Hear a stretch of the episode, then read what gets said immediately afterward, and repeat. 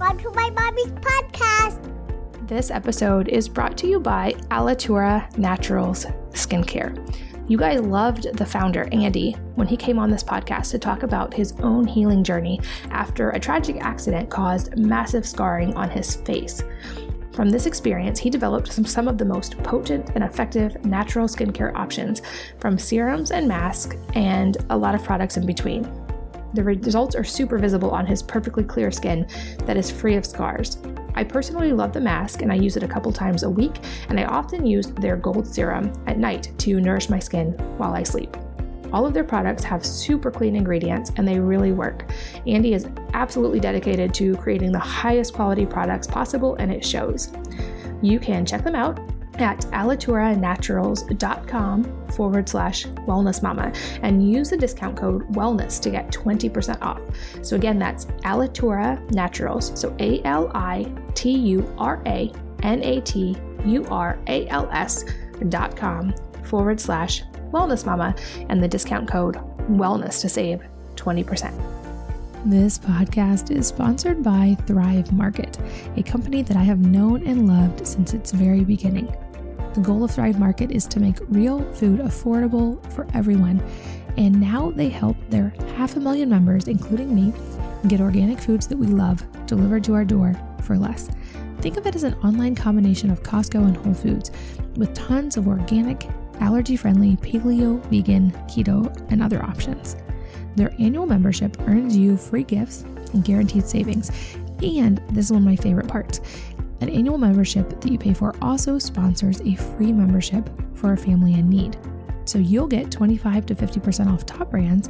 And as a tip, I always look at the new Thrive Market brand products that provide an even bigger discount on their 500 plus high quality products.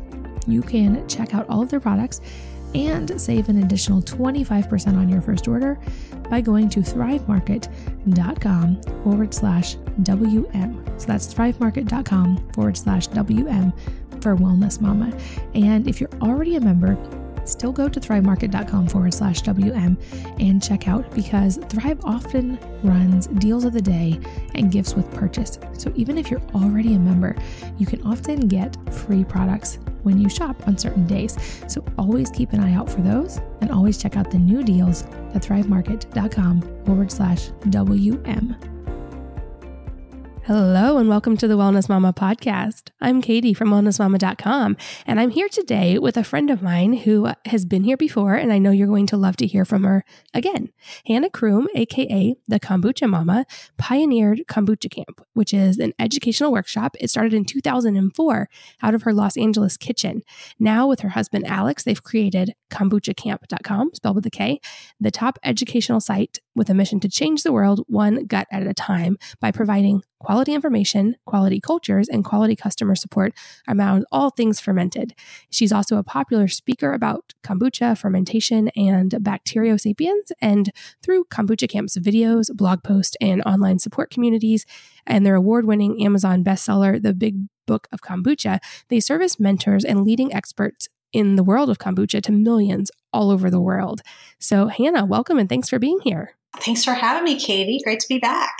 Oh, it's always great to chat. And I today want to go eh, kind of deep on several different topics and tackle the most common questions I get because I have a, a, big blog post about kombucha. I have made it myself for years. I got my kombucha scobies from you guys, and I get several questions over and over. And I figured there's no one, literally no one in the world, more qualified to answer these questions than you. So, to start off with a controversial one, walk us through what's the deal with kombucha and alcohol? Because I know there was the drama with Lindsay Lohan. There's the can you buy them in the store with an ID or without? And the actual real issue of how much alcohol is in kombucha. So, take us through the whole story. Absolutely. So, kombucha is a fermented food there are other fermented foods we think of like sauerkraut and beet kvass and yogurt. And we don't necessarily associate those fermented foods with alcohol content. And then, of course, we think of beer and wine and all those other fun, recreational, higher alcohol content beverages. Well, all fermented foods create trace amounts of alcohol as a preservative. So, one of yeast's unique characteristics and competitive strategies is to create alcohol, which is naturally antimicrobial. right? Think about when you get a wound and you might grab the rubbing alcohol and rub that on your wound. It stings a little bit, but that alcohol is killing potential pathogenic organisms. And that's how we, you know, sort of clean a wound if we're using rubbing alcohol. So alcohol has this naturally antimicrobial aspect to it. So, what this means is that all fermented foods create trace amounts of alcohol as a means of preventing molds and other pathogens from colonizing their delicious substrate. So, substrate in the case of sauerkraut would be cabbage or um, milk in the case of yogurt. In kombucha, our substrate is sweet tea. So we're taking tea and sugar, we're adding our SCOBY, that's our bacterial cellulose patty, also called a mother or a baby, and that stands for symbiotic culture of bacteria and yeast. And so the yeast and bacteria are working together to create this delicious beverage, and the alcohol is a key component to that because it's a defense mechanism and it's a strategy for preventing mold from growing. Now, why doesn't kombucha end up like beer or wine with a much higher alcohol content? You know, typically we're seeing 4% and higher in beer, typically 4 to 8% if you're going for a craft beer. In wine, we see upwards of over 10% alcohol by volume. And that's because kombucha is an acetic acid ferment like vinegar. So you may have noticed sometimes when you drink kombucha, there's a little bit of that tangy flavor to it. What's happening is the ethanol created by the fermentation process is then converted into those healthy organic acids. And those acids help with digestion, they help with metabolism, they help with supporting a healthy liver. And so as much as Lindsay Lohan and there was also a football player a couple years ago want to blame their kombucha consumption for um, triggering their alcohol bracelets, the reality is um, that when people drink kombucha and they take breathalyzer tests, there is no alcohol remaining uh, in their system because it's metabolized quickly by the B vitamins and acids present in the brew. That makes sense. And I love that you mentioned the B vitamins and the acids that are present in kombucha and in fermented products in general. I'd love if we could talk a little bit more about those because I know, like, as we find out more about the gut and we understand just how many, like, there's this huge variety of gut bacteria, and we obviously need all these different kinds. And most people understand that pretty well. But a lot of people think of just fermented foods equal probiotics, but there's a lot more going on there. So, can you walk us through what are some of the other amazing things happening in fermented foods like kombucha or any fermented foods? Yeah, absolutely. So, um, you know, to your point, probiotics, when we think of the word pro for bio, life, that's exactly what probiotics are doing. They are supporting life. They are elements or nutrients or organisms that help the body thrive.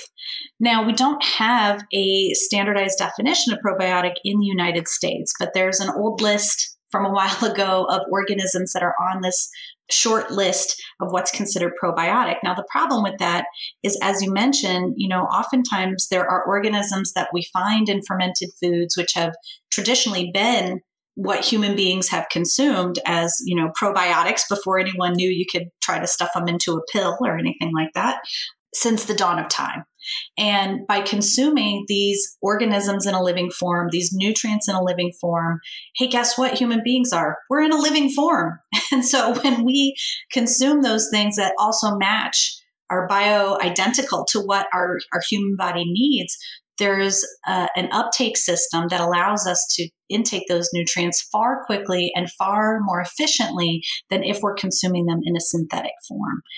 And to your point about the human microbiome and all of the research that's you know gone on in the last almost a decade, it's surprising to me that we haven't taken the opportunity to update that list because I think the key factor that we're learning out of all of this research is first of all we don't know the half of what we're looking at that you know it's uh, the more you know the less you know and the other thing that we're really seeing is that the key component is diversity and what this speaks to is the fact that as long as we've, you know, for many years, since the 1800s, you know, since germ theory became a, a common theory, we've been waging germ warfare. And on a certain level, that was due to a lack of understanding of the role of bacteria in the human body. And so what we understood was, oh, well, here's a germ. It causes a disease or an illness or an ailment. Let's kill germs and then therefore eliminate this disease or ailment. Unfortunately, what we've seen is the rise of superbugs as a result of trying to kill them off. And, and this is because bacteria are incredibly responsive. Um, and we are bacteriosapiens, right? So not only do they live inside of our body in our microbiome, they live on the surface of our body, they live on the surface of everything. Like literally, I'm so sorry, germaphobes, but there is bacteria everywhere. And our human body would not be able to function if we didn't have those organisms helping us to uptake nutrition. Interestingly enough, this is very similar to how um, the roots of plants work. You know, they're in the ground and it's the bacteria in the soil that allows the nutrients to be absorbed by the plants. And so our gut is essentially our soil. And we need to be putting really healthy nutrients into that soil so that our plant can flourish.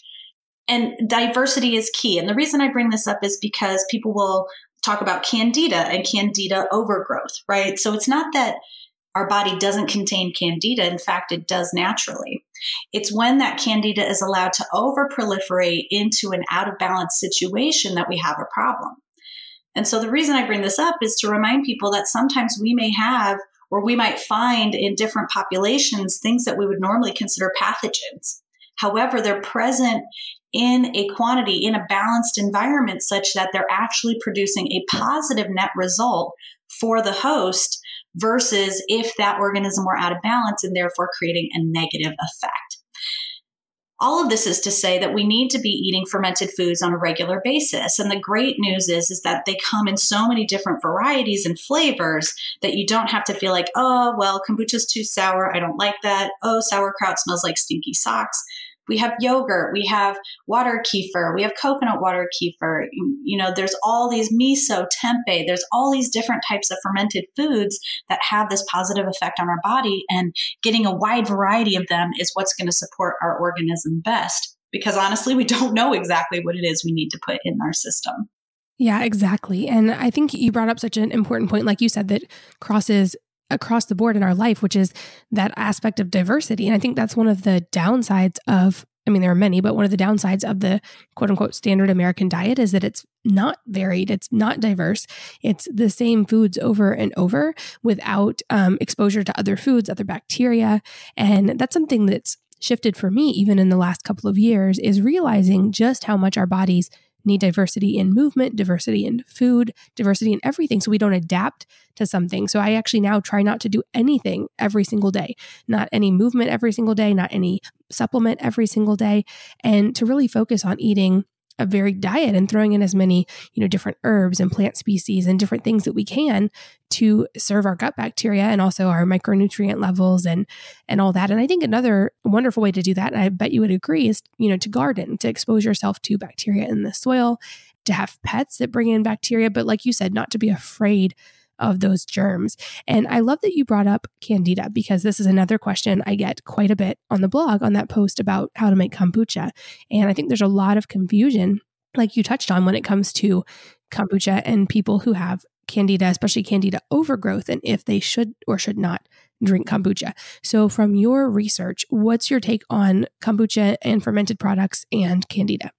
Absolutely. And I think the confusion comes from, again, people hear the word yeast and they don't understand or you know we just haven't worked with yeast on a regular basis to understand that there's different types of yeast and how they reproduce are differently and their functions are different. And so uh, just like you know germ warfare where we think oh all bacteria are bad people will think oh all yeast are bad especially candida and candida overgrowth. And so if you consume anything with yeast that's going to be a problem. Um, the reality is in the natural world like controls like so, what that means is good bacteria hold bad bacteria in check, and good yeast hold bad yeast in check. And the thing about kombucha and candida, it, there's a couple of factors going on. First of all, if you're buying it from the store, Commercial producers obviously understand that the American palate is on the sweeter side. And so rather than just hit the market with a bunch of sour power, which I really love, um, people have chosen to have lighter profiles for kombucha, sweeter profiles for kombucha. And sometimes if you're drinking a commercial kombucha, it could be that it does have more sugar than if you were making a home brew at home. And therefore, it could potentially be activating the candida. So the first thing is to consider what kombucha are you consuming? If you're making a home brew and you're a candida sufferer, the nice thing is is you have the opportunity to allow that ferment to go a little bit longer. More of the sugars are converted into the healthy acids and it might have a tangier flavor on your tongue.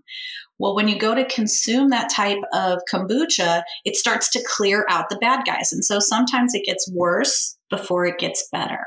And and you know, a healing crisis is something that only an individual can ascertain for themselves if that's what's happening in their body. I mean, think about it. Nobody else lives in your body, and you can describe symptoms till you're blue in the face, and you'll still have a doctor say, okay, it's all in your head, or something like that. Unfortunately, we've seen that far too often. And so, really, you need to be the steward of your own temple. You need to be paying attention to your own body. And our motto, trust your gut is all about teaching you how to close those feedback loops um, eh, by paying attention to what you're consuming and how it makes you feel. So, Candida is a great example of this, right? The organisms in your body crave sugar and they demand you consume sugar. And you think, oh, I, I want sugar. So, you have some sugar. And in the moment, maybe it feels good, it tastes good, whatever. But soon thereafter, you have a rash, you have an infection, you're itchy, you have all these awful symptoms, you feel bloated, you feel gassy. Okay, that's your body communicating to you saying, hey, I know those organisms demanded sugar, but you know what? It's not having a positive effect. And so closing that feedback loop is starting to pay attention not just to how things are on your taste buds, but how they actually manifest in your physical body and then connecting those two. And you know, we have this amazing DNA wisdom.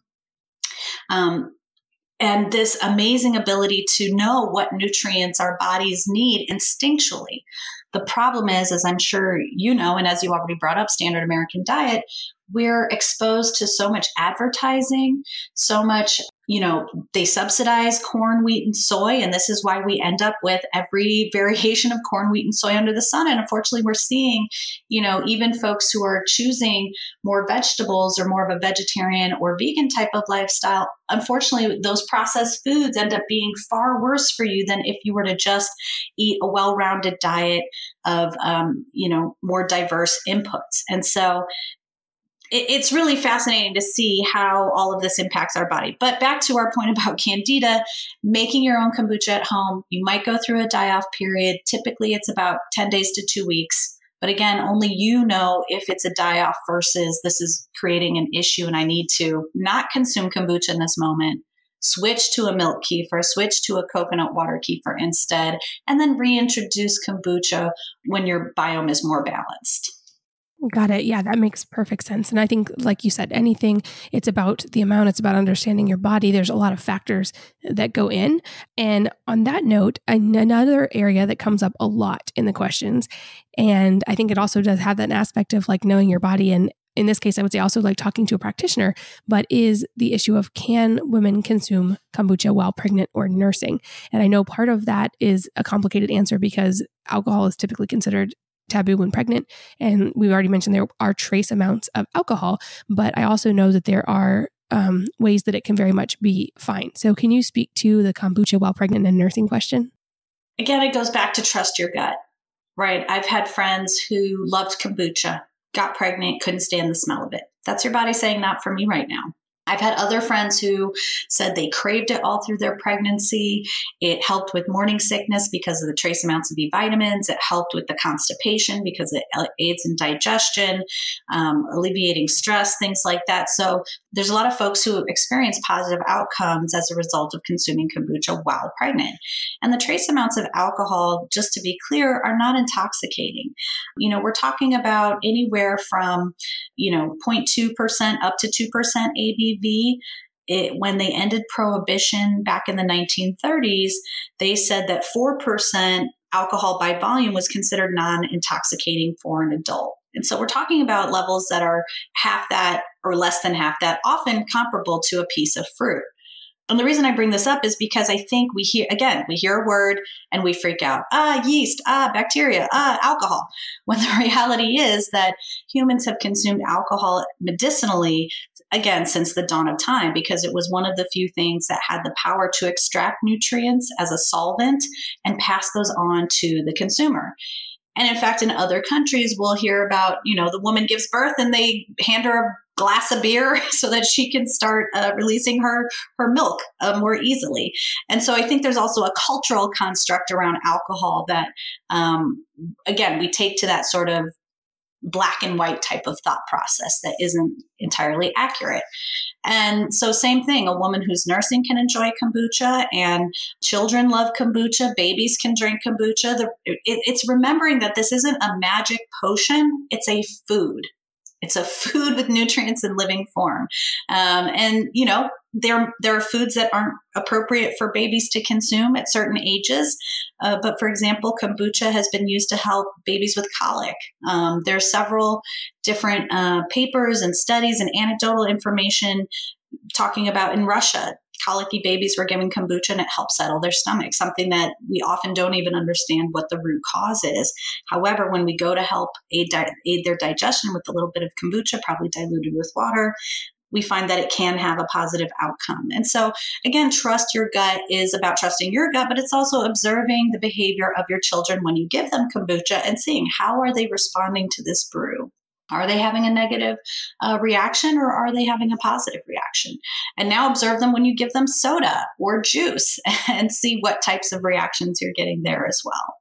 I think that's great advice again across the board of learning to listen to your own body because that's so true and it can apply to anything, not just kombucha. Like our kids or we can have reaction to any food or anything in the environment. So I think that's one of the skills that all of us would be well served to continue cultivating because, like I said, it applies in every aspect of life as well.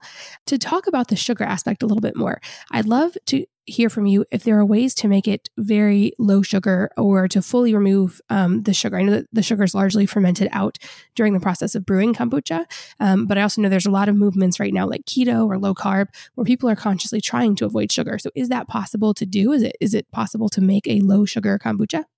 Absolutely, it is possible. Now, the flavor isn't as rich, and that's because the sugar is not for you. The sugar is nutrients for the organisms that are fermenting the tea and, and sugar and turning it into those healthy acids. Now, here's the other thing to consider. When we, again, we say sugar and we think table sugar, which is sucrose, and sucrose is a disaccharide. That means it has both uh, fructose and glucose bound up together in that molecule in the fermentation process for kombucha, those organisms, the yeast is creating an enzyme that splits that molecule in two. And so what what you end up with in kombucha is uh, fructose, glucose, and a little bit of sucrose remains as well. However, those sugars have a lower glycemic impact than if you were consuming table sugar. And definitely i understand the the push to uh, reduce sugar content but i also say well in what source? What what is the source of your sugar? Are you getting sugar in your diet through high fructose corn syrup? Are you getting it in your diet through a chemical made in the lab like aspartame? Or are you getting it from a grass that's been grown for 5000 years? And yes there is a processing step to sugar but it's also what form are we receiving it in our bodies it, it's also that fermented form. And then the, lastly, I would recommend if you're making kombucha at home, no less than three quarters of a cup sugar per gallon. Um, less than that, and you tend to have a flat flavor. The fermentation doesn't really happen as it should. You get poor SCOBY growth, and you also miss out on your fizz. Got it. Okay. That's such a great explanation. And on that note, let's talk homebrew safety and the best way to make kombucha because I know there have also been concerns about uh, if it's done incorrectly, there can be contamination or bacteria that's not supposed to be there. So you have extensive experience with this. Um, walk us through what people need to know if they are trying to make their own, and especially to fit a lower sugar profile or some very specific thing they're trying to accomplish. I mean, like any food uh, that you're making at home, cleanliness. You just want to have a nice sanitary environment. And think about this, right? Kombucha and, you know, sauerkraut, all of these foods have been with human beings for thousands of years. And we lived in conditions that very much do not resemble the way in which we live today. They were, you know, what we would consider dirtier or messier. We lived closer to the earth. And, you know, some might say we had a stronger bacterial force field at that point in time. And now we have a weaker one because we're not in contact with those organisms as frequently. So the most important thing is going to be sanitation in your kitchen. And it's normal sanitation. We're not talking about wearing a hazmat suit or, you know, getting out the bleach or anything like that. This is the really awesome thing about all fermented foods, and that is they create acids that prevent microbes and pathogens from growing. Now, they're also a food, just like any other. And so, how does food tell you it's not safe to consume? More often than not, it grows mold. So again, when you're working with kombucha, remember it's a food. And so if you see mold, that's an indicator that you should not be consuming that product or there's something wrong in the environment. You don't have the temperature dialed in or your inputs aren't appropriate. Um, you know, for example, people will try to ferment with stevia, which is not a fermentable sugar, and that can lead to mold right off the bat. You might try to brew in an environment that's too cold. Kombucha likes a temperature range of 75 to 85, with 80 being the sweet spot. And if we are too cold, sometimes it can still work, but we'll get not as good of a flavor. But oftentimes it will go to mold, especially if it's too cold early on in the process. And so just keeping in mind that what we're consuming is food and it communicates with us the same way other foods do is a great reminder. And in fact, um, the acid profile in kombucha, not only the low pH, but the specific organic acids kill pathogens on contact. So brewing kombucha at home is actually safer than preparing some other types of food that could be more susceptible to bacteria. For example, you know, uh, raw chicken or raw milk or things like that, which can sometimes have organisms that are not desirable and that you can't see. Spinach sometimes has E. coli. You don't even know it does. Uh, I'm not trying to make people afraid of their food by any by any stretch of the imagination, but maybe rinse it in some kombucha before you use it, and that will be better. But long story short, making kombucha at home is incredibly safe. It's been done for thousands of years, and it already has those defense mechanisms built in. Of course, if you see mold, toss everything and start over. And you touched on another good point that I want to just make sure we explicitly answer, which is that question of, you know, do you actually need sugar to brew kombucha? And then every follow up question, which is, what about stevia or maple syrup or honey or coconut sugar, et cetera, et cetera. So, what can be used to brew kombucha and what do we need to stick to to make sure it is safe? You know, this is the great thing about the kombucha SCOBY, it's flexible technology. So originally it was thought it was only black tea and sugar.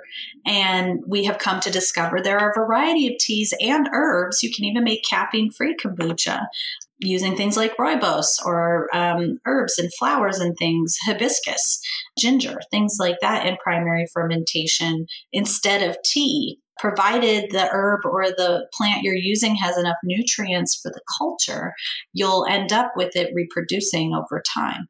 In terms of sugar sources, they have to be fermentable. So, like your stevia, your monk fruit, those are non fermentable sugars. And so they're not going to be they're not going to sustain the organisms because they don't have the nutrients they need. Can use maple sugar, coconut palm sugar? Absolutely. Just keep in mind that when your sugar has a higher um, mineral content, that that can actually overstimulate the yeast and cause it to sour more quickly. So if you are experimenting with these different sugar types, you'll just want to taste more frequently. So you're harvesting it at a point when it has a flavor that's still appealing to you before it gets too acid heavy. And I've experimented with a wide variety of sugars. Now, if you want to use raw honey specifically, there is a culture unique to raw honey that's a, a relative of kombucha, and it's called Jun or June, J U N. Uh, we say Jun rhymes with fun, but you can call it June. It's potato, potato, really. And that culture is uniquely evolved to harmonize with the organisms in the raw honey.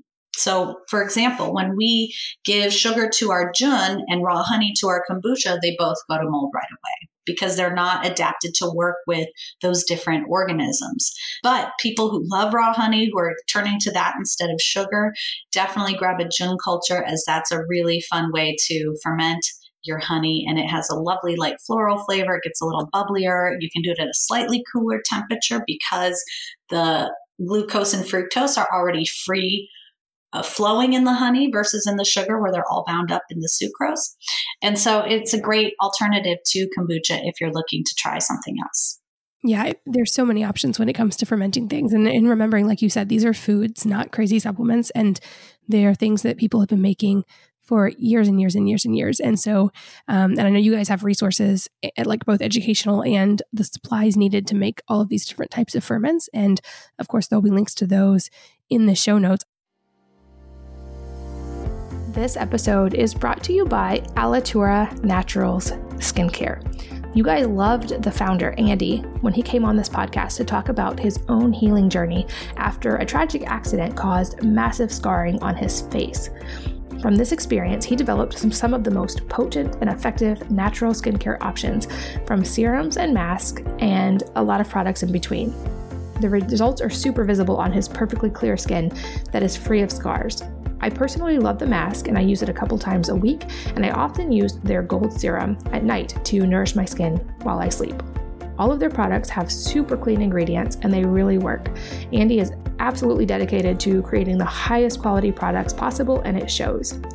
You can check them out at alituranaturals.com forward slash wellness mama and use the discount code wellness to get 20% off. So again, that's Alitura Naturals. So A L I T U R A N A T U R A L S dot com forward slash wellness mama and the discount code wellness to save 20%. This podcast is sponsored by Thrive Market, a company that I have known and loved since its very beginning. The goal of Thrive Market is to make real food affordable for everyone, and now they help their half a million members, including me, get organic foods that we love delivered to our door for less. Think of it as an online combination of Costco and Whole Foods with tons of organic, allergy friendly, paleo, vegan, keto, and other options. Their annual membership earns you free gifts and guaranteed savings. And this is one of my favorite parts an annual membership that you pay for also sponsors a free membership for a family in need. So you'll get 25 to 50% off top brands. And as a tip, I always look at the new Thrive Market brand products that provide an even bigger discount on their 500 plus high quality products. You can check out all of their products and save an additional 25% on your first order by going to thrivemarket.com forward slash WM. So that's thrivemarket.com forward slash WM for Wellness Mama. And if you're already a member, still go to thrivemarket.com forward slash WM and check out because Thrive often runs deals of the day and gifts with purchase. So even if you're already a member, you can often get free products when you shop on certain days. So always keep an eye out for those and always check out the new deals at thrivemarket.com forward slash WM. I want to switch gears a little bit too, though, because I mentioned that you also have this mission when it comes to kombucha and the education side. So um, I want to talk about a few aspects of that. First of all, what is the KBI? Explain what that is and, and all the stuff you do within the industry to advance the kombucha industry. Absolutely. So, our mission is changing the world one gut at a time. And even though I speak Mandarin Chinese and Spanish, those were my majors in college, uh, I'm not going to be able to communicate with all one point, however many billion people there are on this planet. So we've always understood that if we create great educational resources while also partnering with the industry, that is how our mission is going to be executed in the world um, through symbiosis, through collaboration. That's what our culture is all about. And so when I first started my blog in 07, I really reached out to the commercial producers who were near me, GTs and House Kombucha up in Northern California. And I really wanted to highlight these brands. I was so excited about kombucha. I just wanted everybody to know where they could get a local brand. And that love of the industry and the culture and the ferment itself has really grown into Kombucha Brewers International. So in 2010, just to give a little history lesson here, um, Whole Foods removed all of the kombucha from its shelves due to the trace amounts of alcohol potentially present. And that, of course, created a huge hole in the industry. And what Alex and I recognized was that there wasn't a central place that could help educate people about what kombucha is. There wasn't a central place for kombucha producers to come together and tackle issues together. And that's where the seed for Kombucha Brewers International uh, was planted. And in 2014, we started with KombuchaCon. It's our annual conference. We've now had six conferences to date. Every year they're bigger and bigger. This year we had over 400 attendees representing 17 countries around the world and over 100 kombucha brands. And, you know, I think it's a testament. I, can't take credit for all of it, but, you know, uh, I think a lot of people started homebrewing with our supplies. Our book, The Big Book of Kombucha, has, has helped them really fine tune their process. The trade association then gives them resources they need in order to um, have a, an opportunity to to nutrify their communities, to work in something that I'm not going to lie, it's a labor of love, emphasis on the labor. But if you're someone who really wants to give back to your community, and that's the really neat thing about our industry is almost every producer is someone who had a health challenge kombucha helped them in some way. And that is what has inspired them to want to bring this product to their community. And of course, some brands grow larger. We've seen the Health-Ades, the Humms, the Brew Doctors, along with GTs become national brands. But then what's really unique about our industry are all the small regional producers, which you really don't see in food as much. Like you don't really see regional uh, startups as much, except in the fermented food space. And so we're really excited to help stabilize the industry through our lobbying efforts. We have the Kombucha Act, which is in Congress and the Senate right now. It's designed to eliminate taxes on kombucha if it goes up to one and a quarter percent alcohol by volume. And as I mentioned earlier, these trace amounts of alcohol are not intoxicating. However, due to the way the laws are written in our country, if it ever goes above half a percent, which it can sometimes do if it's not kept in a cold supply chain because it's a living food, right? If you were to test a banana, its nutrient profile would be X on one day and Y on another day. And so, just like a piece of fruit, because it's a living food, it can naturally change. And so, this law is designed to eliminate any sort of tax liability that might be required as a result of these slight shiftings of the trace amounts of alcohol. And we're also working on standard of identity, which is to define kombucha and what it is, not just as an end product, but also as a process. And, you know, part of the page we're taking is looking at, say, orange juice, right? It used to be orange juice in our minds. You took an orange, you squeezed it, there's the juice, that's orange juice. Of course, over time, what we saw is there were juices from concentrate, there was orange drink. And um, it took lawsuits in order to force the orange juice industry to say, hey, this product is from concentrate versus this is a fresh squeezed. And as you and I know, um, when when you're in the grocery store choosing between a variety of options, you're going to pay a different price for something that you believe is fresh squeezed versus something that's from concentrate. And so, we really want to get transparent with consumers so they understand why is this kombucha 250 and this one is $5 so they can make that informed decision do i want to go with a product that maybe is added probiotics with a flavor and a concentrate or do i want to go with a product that's been through a traditional fermentation process that has these nutrients in living form and so that's just some of the big pieces of work that we're doing right now with Kombucha Brewers International. I'm the president there. Um, Alex is chairman of the board, and I spend probably about a third of my time uh, helming the trade association and uh, growing. We've just been growing like crazy. So it's exciting to see kombucha taking the stage. You know, we really think of it as a similar trajectory that yogurt followed, where our generation grew up buying yogurt at the grocery store and having it as a regular basis. It was in our grocery carts, and now it's a multi billion dollar industry. Well, our parents' generation, they had to make their own yogurt on their counter, right? All these crazy hippies and their countercultures that then end up mainstream. Well, that's what's happening with kombucha. Uh, traditionally, it's been those, you know, crazy hippies or whomever, those people seeking um, natural health alternatives. And now we're starting to see kombucha really picking up in the mainstream. And in fact, it's the fastest growing uh, functional beverage segment for the last several years running with velocities of 30 to 50% growth year after year, depending on the channel. Um, so that was a lot of uh, nerdy speak, so to so to speak, about uh, the kombucha industry. But we really are are passionate about that mission, and uh, of course, having local options is a key way to introducing people to kombucha because not everybody's going to start making it right off the bat.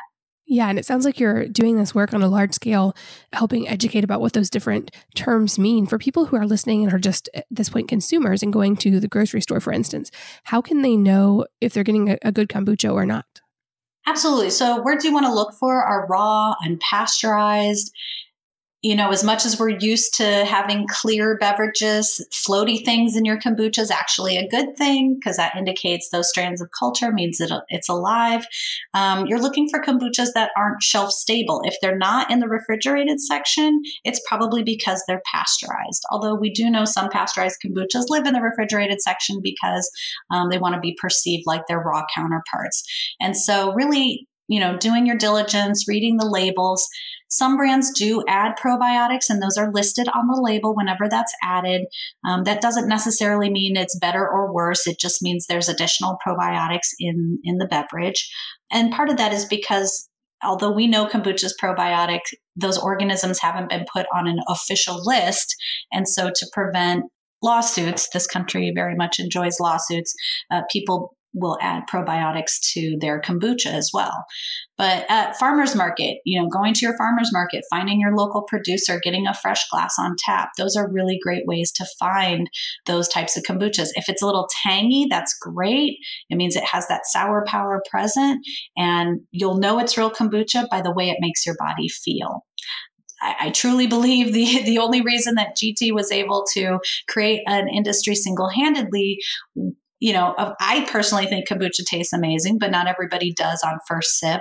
However, your body can't help but have a physiological reaction to those healthy acids. And when you look at the standard American diet and how depleted it, uh, it is of nutrients in a living form, it makes sense that when you consume something, and just this year at KombuchaCon, we had a research um, a very small pilot study done on humans showing that within a couple hours, it really does change those inflammation markers, reducing inflammation, helping with digestion. So when you've been taking a bunch of pills or not feeling that great, and all of a sudden you can grab a product off the shelf and it has that immediate reaction, this is why kombucha has staying power. This is why kombucha isn't a fad. It's a really nutritious food because people feel the way it works in their body. And another thing that I know is uh, in the works with you or that you have been involved in, um, what is the Kombucha Act? Explain what you guys are doing with that. Yeah, exactly. So the Kombucha Act is that piece of legislation I mentioned. It's in the House and the Senate. And that bill is going to raise the, so it, it goes into the Internal Revenue Code. Now, it doesn't change the definition of alcoholic beverage, but it states that um, for kombucha alone, taxation would not start until the beverage is at a one and a quarter percent ABV or higher. And let me just break down the kombucha industry a little bit. So we have our under 21 kombuchas. These are our half a percent and lower kombuchas. We have our traditional kombucha. So um, that'll be like a GT's Classic or um, a wild kombucha out of Iowa City you know, these are brands that are fermenting a traditional kombucha, but it's probably topping out at around 2% ABV. So again, not intoxicating, but above that half a percent um, defined limit for non alcoholic beverage. And then we have hard kombucha. So these have really picked up in popularity in recent years. Things like Boochcraft, Unity Living Vibration, Kyla. Um, these are um, kombuchas to which Additional yeast, higher alcohol loving yeast have been added in order to create a high alcohol beverage. And so some people might say, well, won't it be confusing to the consumer?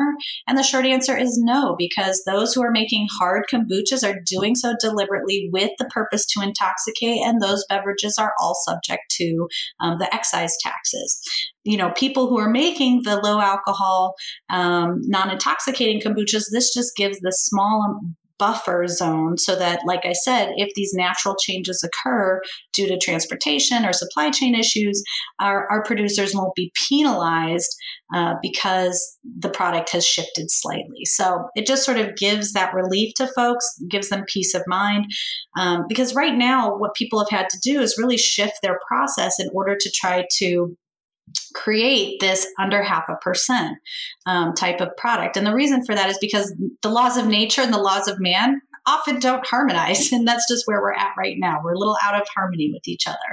But these trace amounts, again, they're not intoxicating and they have this uh, positive net effect on the body. And so we're confident. And and everyone we've talked to has said oh this is really common sense. This is just removing red tape. So we really are getting positive bipartisan support on the matter uh, when we're able to go in through our hill climbs and meetings in person and by phone with all the different you know stakeholders in the process. And so right now it's finding the right piece of legislation for it to be associated with. Of course, it has to be tax related since it's a tax issue. And as you know, things in Washington are a little um, up in the air, so to speak, and so that makes business as usual a little tougher to execute. So, uh, so we've been engaging in this process for a couple of years, but every time you know, it just deepens our connections to government, which is so vital for industry. I think it's as consumers, we sometimes forget how important it is to have allies in government because they can help us through the red tape. Yeah, and I can only imagine the scale of you know working that through that on, in Washington. We I was involved in an effort in where I used to live just to uh, license midwives because home birth was technically illegal, um, and that was a multi multi year pro- process with a ton of grassroots efforts. And it finally uh, we were able to pass that. But it, I just I understand even on a state level how much can go into that. And so I'm sure on a national level, it's even more to coordinate. But I love that you are doing that and on the front lines working through that. Like you said, I think it does make a lot of sense and it helps consumers to have trust and to have options. And so I'm glad that you guys are doing that. I'll have to stay in touch with the progress on that. I also know, and people now know from this interview, just how busy you are and how many plates you have in the air. So I really appreciate you taking the time to be here today and to educate. And of course, like I mentioned, all of your resources and also all of the supplies for these products are on your website. And there will be links to all of those specifics in the show notes so people can find them and keep learning. Um, but Hannah, thank you so much for being here. This is always so much fun. Oh, my pleasure. It was really great to be here today with you and to share more about kombucha and how far it's come. And uh, yeah, trust your gut. It's really all about listening to your body and that biofeedback. And like you said before, also getting information from practitioners. And um, it's not just Google University. um, it's listening to your body. It's getting um, the right uh, information into your mind so that you can harmonize those two and just feel good again. Absolutely. And thanks to all of you for listening and sharing your time with us today. We're so grateful that you did. And I hope that you will join me again on the next episode of the Wellness Mama podcast. If you're enjoying these interviews, would you please take two minutes to leave a rating or review on iTunes for me? Doing this helps more people to find the podcast, which means even more moms and families can benefit from the information. I really appreciate your time, and thanks as always for listening.